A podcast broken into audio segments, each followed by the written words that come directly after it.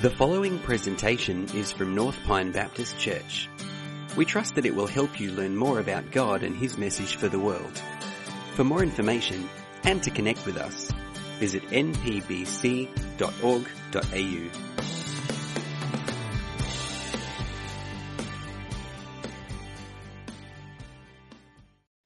morning, everybody. I want to add my greeting to those that have greeted you already this morning. Welcome this morning. We're closing off um, our series on the Psalms this morning, and I've changed the, the psalm I'm going to preach on the Psalm 91 because it is a personal psalm for me, or a psalm that really has made an impact on my life. Um, and I've hear, heard this morning that some of you also feel the same way.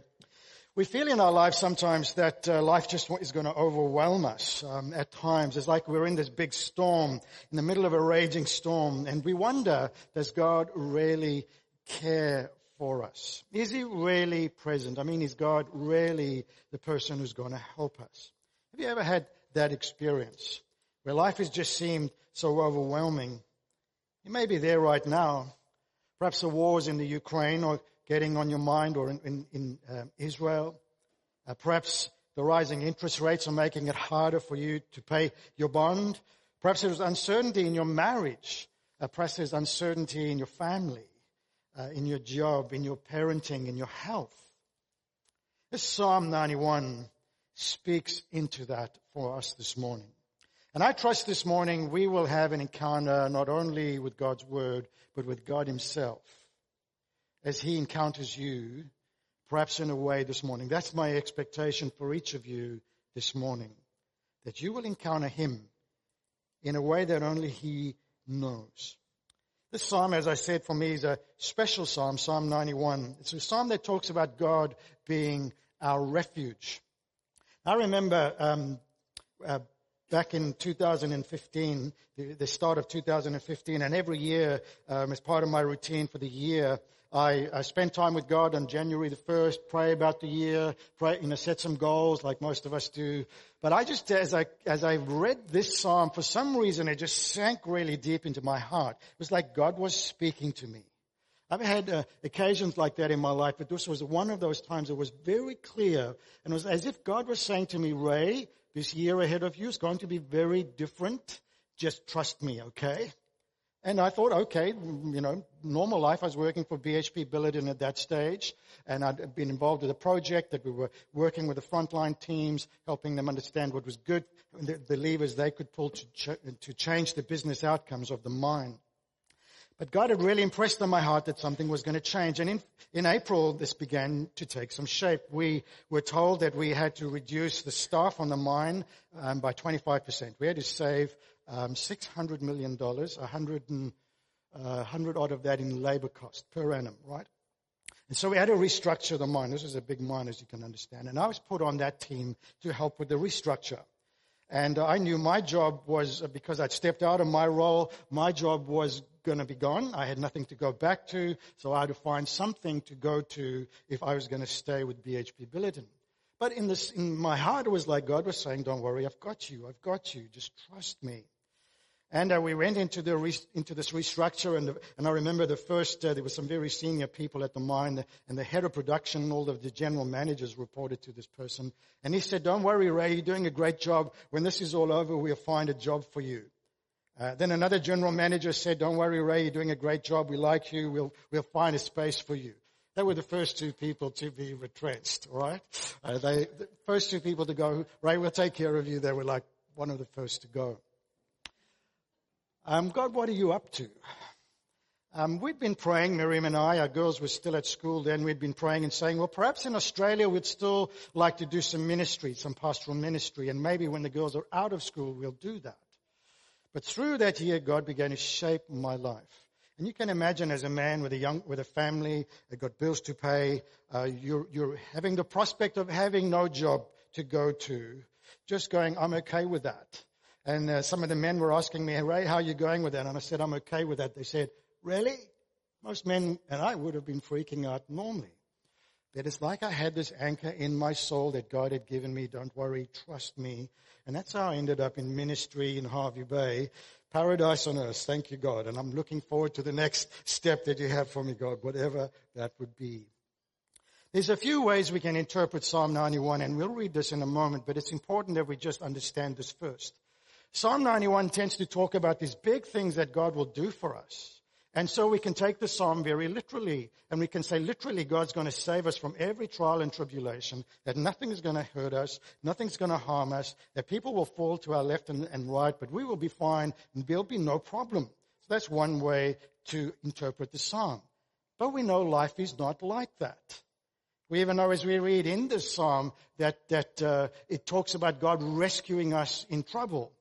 We know that Jesus didn't have a life like that, a trouble-free life. So we know life is not like that. So what other options do we have? Well, the other option is we can say, well, this is symbolic. It means God is generally looking after you. Generally, you'll be okay. And, and so that's another way we can do it. The third way we can do it is we say it's all in the future. It's all when Jesus comes back, we'll all be good and everything will be good. The question we have is which one of those do we choose? And really, the, the, the, answer to that is really, we don't really need to choose. There's a tension in all of those. In the sense that the psalm speaks to us and says, sometimes in your life, you will know God has got you for this moment and will be rescuing you in this moment. At other times, if he doesn't do that, that generally he's got you, generally you're going to be okay. And also then it looks to the future and says, one day, when Jesus returns and everything is reset, you will be okay. And so there is that tension that we hold in this psalm. And it's okay to sit with that tension. It's okay to hold that. Let's read this as we go through this. And I want you to see that Psalm 91 is not like an insurance policy, that nothing will ever go wrong with you. It's more about who is with you in that moment. So let's read Psalm 91 verses 1 and 2. Whoever dwells in the shelter of the Most High will rest in the shadow of the Almighty.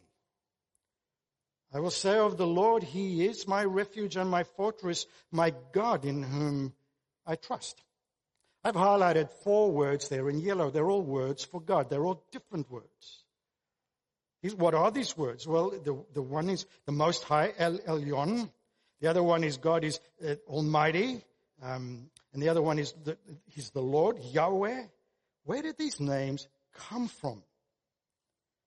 The, first word there, most high, El Elyon, was, was when, when Abraham uh, first learned this about God. His nephew, um, Lot, had, had he'd gone to live in Sodom and Gomorrah, his nephew, and there were four kings, and in those days kings were like rulers over cities. Four kings came and invaded that area and, and, and took Lot and, and, and his family captive and, and took Sodom and Gomorrah and, and, and the other kings that were in that area, took that all captive and, and took um, Abraham's Lot, uh, Abraham's nephew Lot was taken off into captive. And somebody came and said to him, Lot has been taken. So Abraham rallied his family. His, the Bible says he has more than 300 able-bodied fighting men in his greater family. I don't know how was that possible, but maybe he had lots of slaves and the sons were born, etc. So he took on these four kings. Can you imagine that? And he uh, overcame them and got Lot back.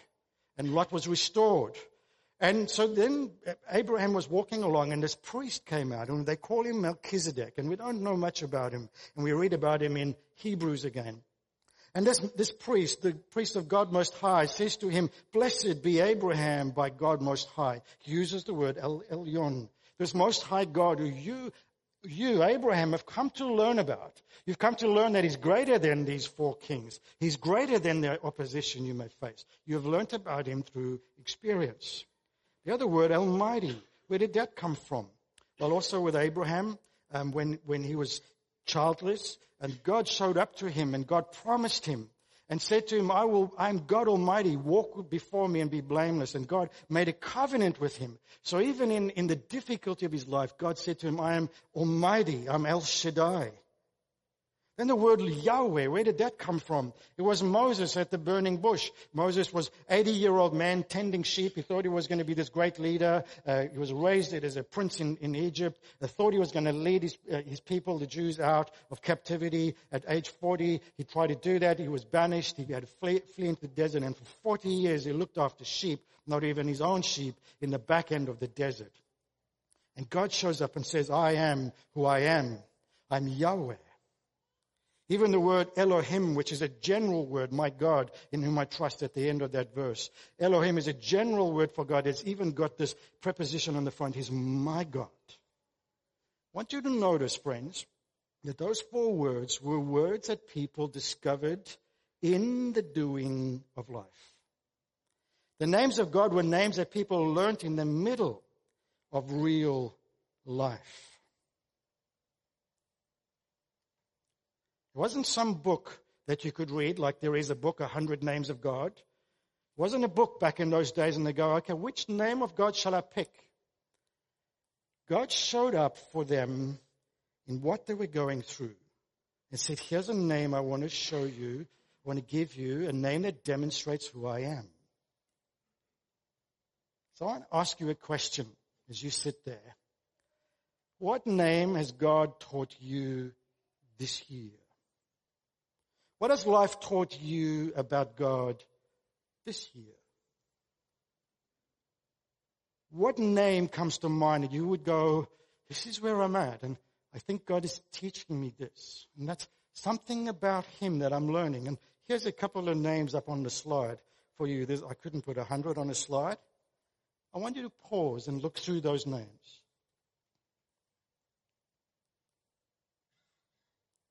You to think about what God has been teaching you this year about Him.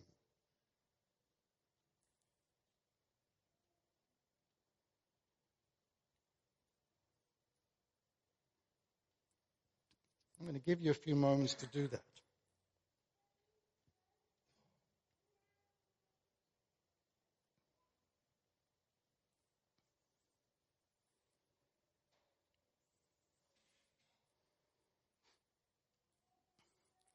There's a name I didn't put up on there, and this is a name for the young blokes in the audience. I, I love this name of God, Yahweh Sabaoth, which means God of the angel armies. Now, isn't that a great, a great name for God if you're young, a young bloke? God of the angel armies. But which name here stands out for you? I was gonna, I was gonna give you some time to tell your neighbor next to you which name has stood out for you. But we'll leave that for a later stage. Perhaps you want to do that after the service. Because, friends, here's the reality. When we come on a Sunday to hear about God, it's not just about God in a book that was written 2,000 years ago or 3,000 years ago. This God wants to encounter you this morning in your life. Use this psalm to speak to you. What name stands out for you? Maybe it's not on that list. What is God saying to you? This psalm goes on then to say, and we've read this verse already, whoever dwells in the shelter of the Most High. The word dwell means to settle down. It means to inhabit. The word, when it says you're my refuge and my, the word refuge means, means a cave. Fortress means the stronghold. Metsuda. Maybe you've heard of Masada. You're my dwelling. You're my refuge. You're my den. You're the place I belong. Almost my happy place. The thought caught me very clearly as I was preparing this that I remember hiking in the mountains in South Africa and between South Africa and the mountain kingdom of Lesotho there are these high mountains. They're not as high as the European mountains, but they get to about 3,000 meters. And the Zulu name for them means the barrier of spears, Kwahlamba. And, and literally, you, it's like this big, formidable barrier in front of you to get to the mountain kingdom of Lesotho. And you can be hiking up in these mountains, and it looks beautiful, and, and you're probably at 2,000 meters where this was taken, and 3,000 meters where the, the peaks are. And you'll be hiking, and that would be brilliant. But if you know about hiking in the mountains, and you would know it from hiking in New Zealand, is that the weather can turn like this. And storms in the mountains can be horrific. And there's a picture of perhaps of, of, a, of a storm that's happening um, in this very place. Um, you can see these peaks. And a storm will come out of nowhere. And I remember very clearly hiking up in the mountains. And we could see the storm coming. And we could feel the storm coming, and you know how lightning can be up in those mountains. In fact, one of those peaks, Cathedral Peak, the one in the middle, we were up on top of that. It wasn't, this picture was taken. We were on top of that, and there was a storm in the distance. And as we walked, we, the, the, there was actually, you could hear the sparks jumping between your, your feet and the, and the rock face. And we knew we had to get off that mountain. It's like this energy was just being charged up. And we came off that mountain not this one in that, in that hike, but we came off the mountain and, and the storm was coming and there was this little cave that we stepped into and then the heavens just opened. And the water just came down like a wall of water. We were standing in that cave just watching it coming down in front of us. Safe and secure.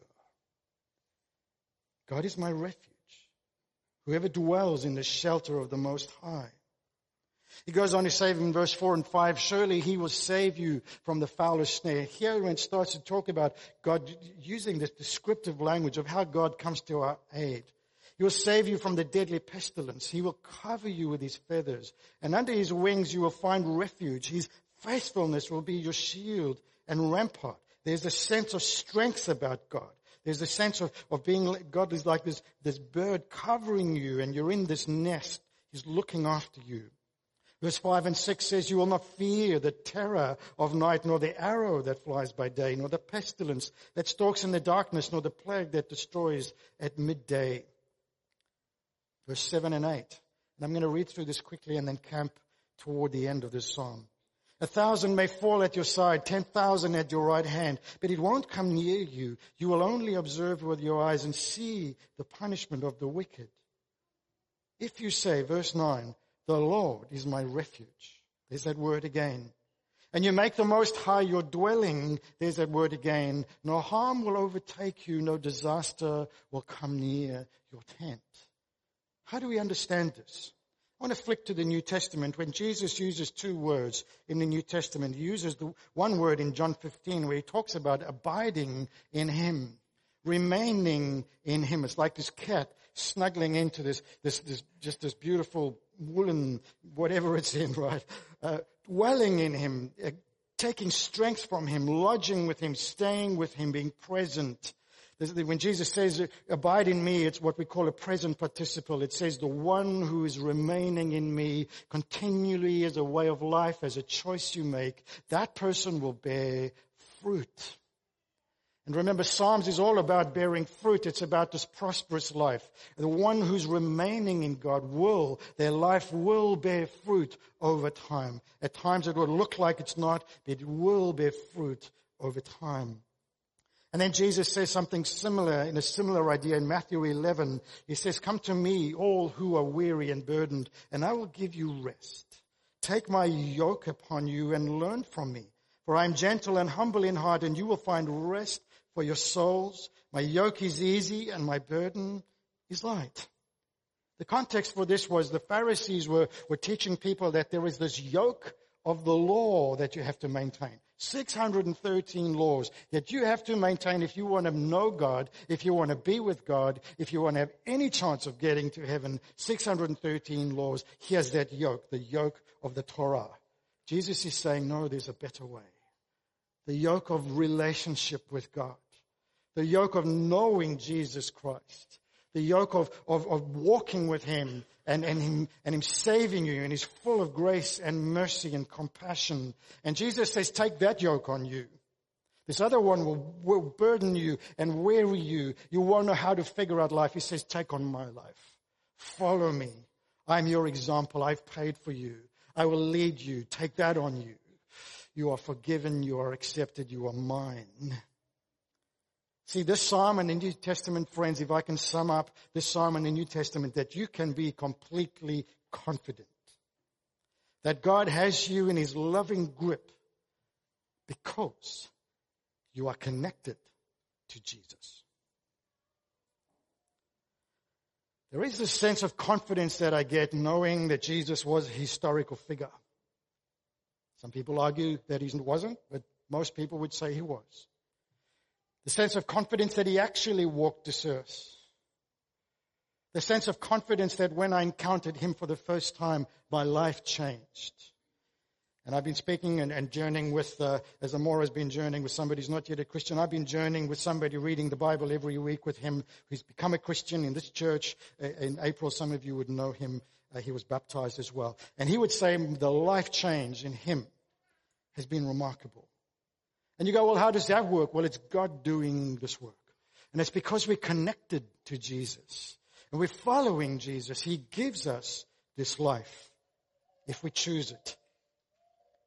Goes on in that Psalm says, verse 11 and 12, for he will command his angels concerning you to guard you in all your ways.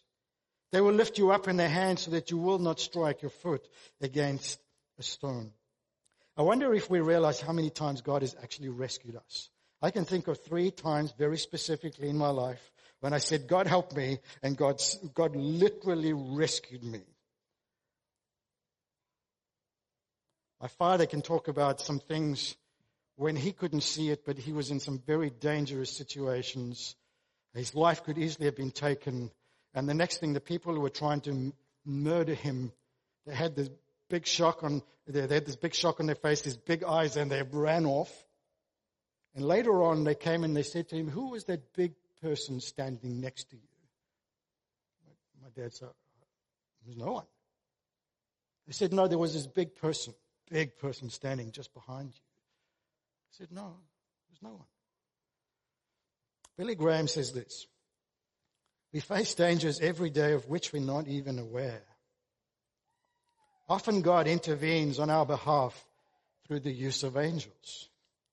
And even the book of Hebrews will tell us angels are ministering spirits sent to you. Verse 90, uh, Psalm 91 goes on to say, you will tread on the lion and the cobra. You will trample on the great lion and the serpent. Verse 14. I want to camp here a bit. Because he loves me, says the Lord. Notice how the psalm changes from the person talking about God and that God's talking. This is prophetic through the psalmist. Because he loves me, says the Lord, I will rescue him or her. I will protect him or her, for he acknowledges my name. In the Hebrew language, when you talk about person, a person's name, it embodies all of who they are, their character. You've learned something about God. And God is saying, you acknowledging that I'm present in your life. When you thought about that name, perhaps that, that has been important for you this year, and I hope you'll tell somebody else about it, you're acknowledging that. And God says, because you love me, because you have an affection to me, because you're connected to Him, because you've made a decision, there's that word in the word love is this decision to make, a decision to be bound to God. You have made that decision. Because He loves you, because you love God, He will rescue you. Because you acknowledge His name. I can't but not pause to think about the generations that have gone before us all the way from Adam and Eve to Abraham and Isaac and Jacob and Judah and Ruth and Moses and Solomon and Mary, all the way to you. The God of the heavens has dealt with people in the past, but he wants to make it personal to you because you love him. He will rescue you, he says, because you acknowledge his name. Once again, friends, I believe you can be completely confident that God has you in his loving grip because you are connected to Jesus. Because you love him. Verse 15 and 16 as I close now. He will call on me and I will answer him. He will be, I will be with him in trouble. I will deliver him and honor him with long life. I will satisfy him and show him my salvation. See, friends, the psalm begins to move our hearts and minds to a place of trust in God. It secures that for us. It secures our love for God because it reminds us that we are bound to Him. We are His family and He will care for you and for me and for His family. What the psalm does is it slows me down from making hasty decisions in a hurry that often get me into trouble. Right? I know, Ray, you go too quickly. And those decisions get me into trouble, right? Because I've just gone too quick. And perhaps the, the blessing God would have for me was perhaps a little bit short-circuited if I just had waited. But friends, the psalm reminds us that we are fundamentally loved and of worth to God and you are honored. You are His. And so it helps us not to look for love in the wrong places that will only end up hurting us. The psalm calls us to find our satisfaction in God first, not in possessing something or having something that we foolishly believe will make us happy. So how does this work? Well, firstly, as we've been saying throughout the series, this psalm, these psalms are songs of Jesus. They're songs that Jesus sang. They, they sang them very often. Uh, Jesus quoted from them. The, the book is quoted from them most often. But if you really look at Psalm 91, this is, this is really a psalm of how the Father rescued Jesus, firstly. It's like Jesus was saying, I and the Father, we, I, you know, I love the Father. You know, I, I watch to see what the Father's doing. It's like Jesus and the Father were so connected. And he was trusting the Father to save him from whatever people were doing and could do to him. But he laid down his own life by saying, Father, I'll do your will.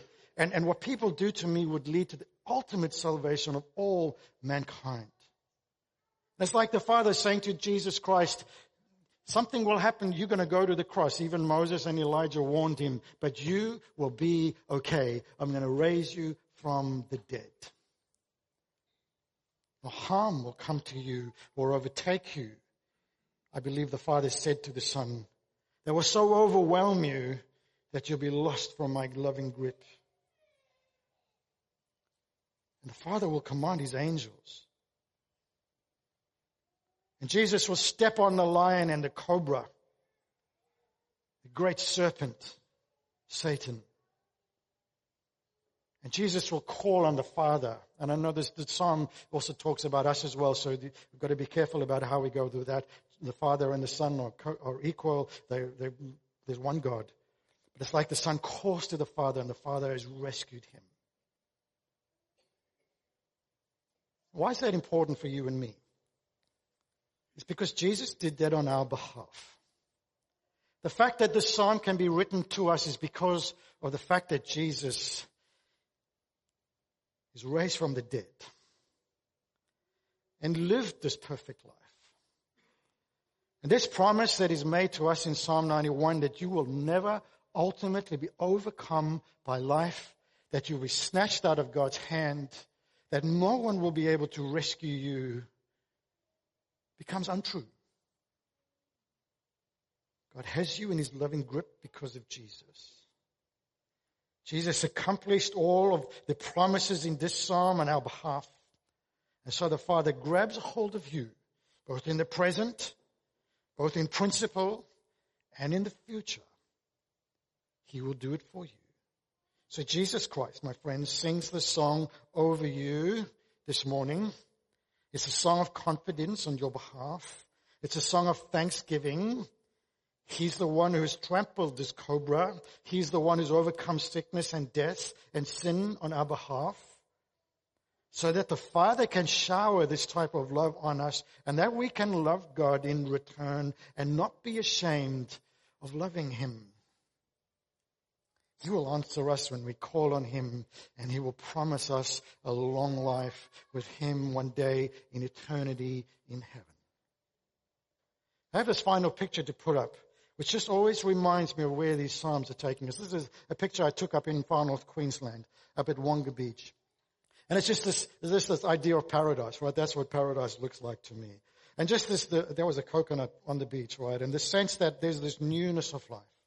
One day God will recreate all of the, what we see in front of us. This psalm is a restoration promise as well of when we will walk with God and everything will be perfect again. Every tear will be wiped. Every ache will be healed. And we will be with God and He will be with us. And we will love Him and love, He will love us and we will see Him face to face. It's like the Father is calling out to us in the psalm and saying, wait for it. It's coming. Wait for it, but be prepared for it. So as we close this morning, friends, I want to challenge you with three things. Number one, are you in the family of God? Simply. Have you received His extravagant grace for you in Jesus Christ? Have you truly made that decision to say, I believe in what Jesus has done on the cross for me, and to ask Him to forgive you of your sin and to receive that eternal life that God has promised you? Are you in His family? Some of you sitting here are not. I know that in, without a shadow of a doubt, when you talk to a group like this, I know some of you are not. Don't know you by name, but I know some of you are not.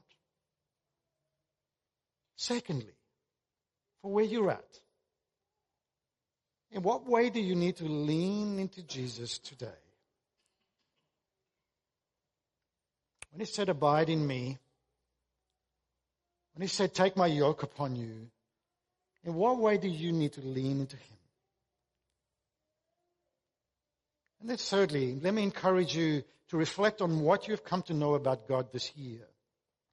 What name has become important to you? For me, it is God is my banner.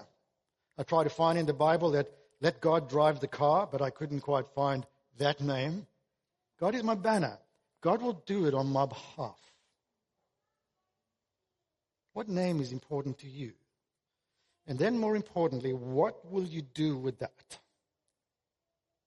Right now, this week, this year. Because if he has come to you and taught you something about himself, he wants you to respond. Father, we thank you that through the Holy Spirit you are here this morning. And I don't know where this message has landed for people, but you do. You call us by name. You know our name. And you've been teaching us about yourself individually, in our families, in our church, in our work.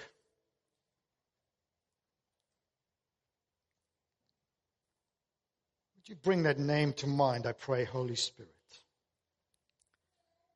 Would you prompt each person here with what the Father is wanting to teach them? May the work of Jesus Christ be applied to each of our hearts in such a unique way. That we come away with the realization we have encountered the living God this morning.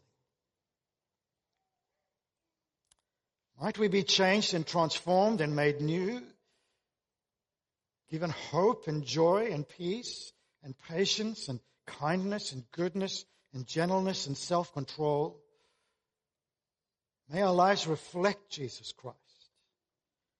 As we take on your yoke, Lord Jesus, might your power of the Holy Spirit change us, restore us, renew us.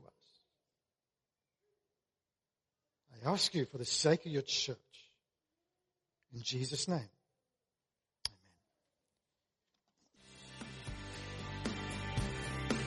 Thanks for joining us for this presentation from North Pine Baptist Church.